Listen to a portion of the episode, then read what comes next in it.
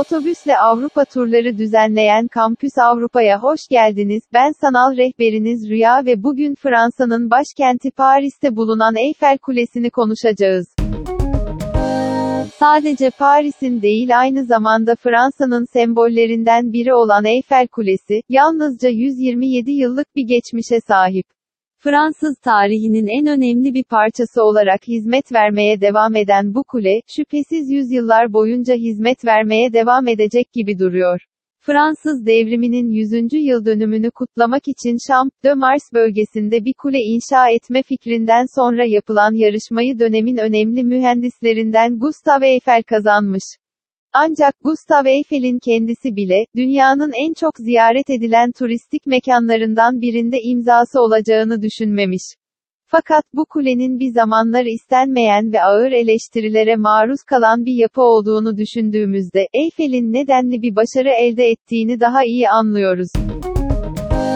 Paris'in kendine has mimari üslubuna aykırı, 125 metre genişliğinde ve 300 metre yüksekliğindeki bu yapı, Paris'in estetiğini bozacağı gerekçesiyle henüz yapım aşamasındayken pek çok Parisli tarafından istenmemiş. Örneğin ünlü Fransız şair Paul Verlaine, Eyfel'i bir iskelete benzeterek şehir için uygun olmadığını dile getirmiş. Bir diğer önemli Fransız yazar olan Guy de Maupassant ise, kulenin yapılmasına en çok karşı olan ve bu konuda nereye giderse gitsin konuyu açıp fikirlerini dile getirmekten çekinmezmiş. Ancak kulenin tamamlanmasından sonra, hemen birinci katında bulunan kafeden çıkmayan Maupassant'a bu çelişkili davranışı sorulduğunda, ne yapayım, Eyfel, Paris'te yalnızca Eyfel'den görünmüyor, cevabını verdiği söylenir. Aslında Eyfel Kulesi, yapılan sözleşme ile bağlantılı olarak lisans haklarını yalnızca 20 sene tutabilecekti ve 20 sene sonra kulenin yıkılması planlanıyordu. Ancak Fransız devriminin 100. yıl dönümü için yapılan evrensel sergi esnasında kuleyi yaklaşık 2 milyon kişi ziyaret etti.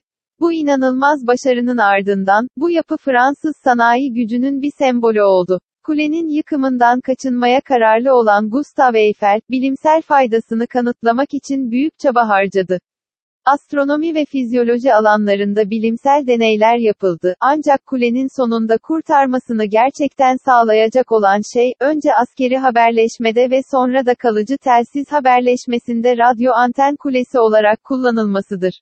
Aslında kule, Birinci Dünya Savaşı sırasında birçok amaca hizmet ederek Fransız tarihinin ayrılmaz bir parçası oldu. Her yıl yaklaşık 7 milyon ziyaretçi Eyfel Kulesi'ni ziyaret ediyor. Başarısı öyle ki, dünyanın dört bir yanındaki birçok ülke Eyfel Kulesi'ni aslına benzer şekilde kopyaladı.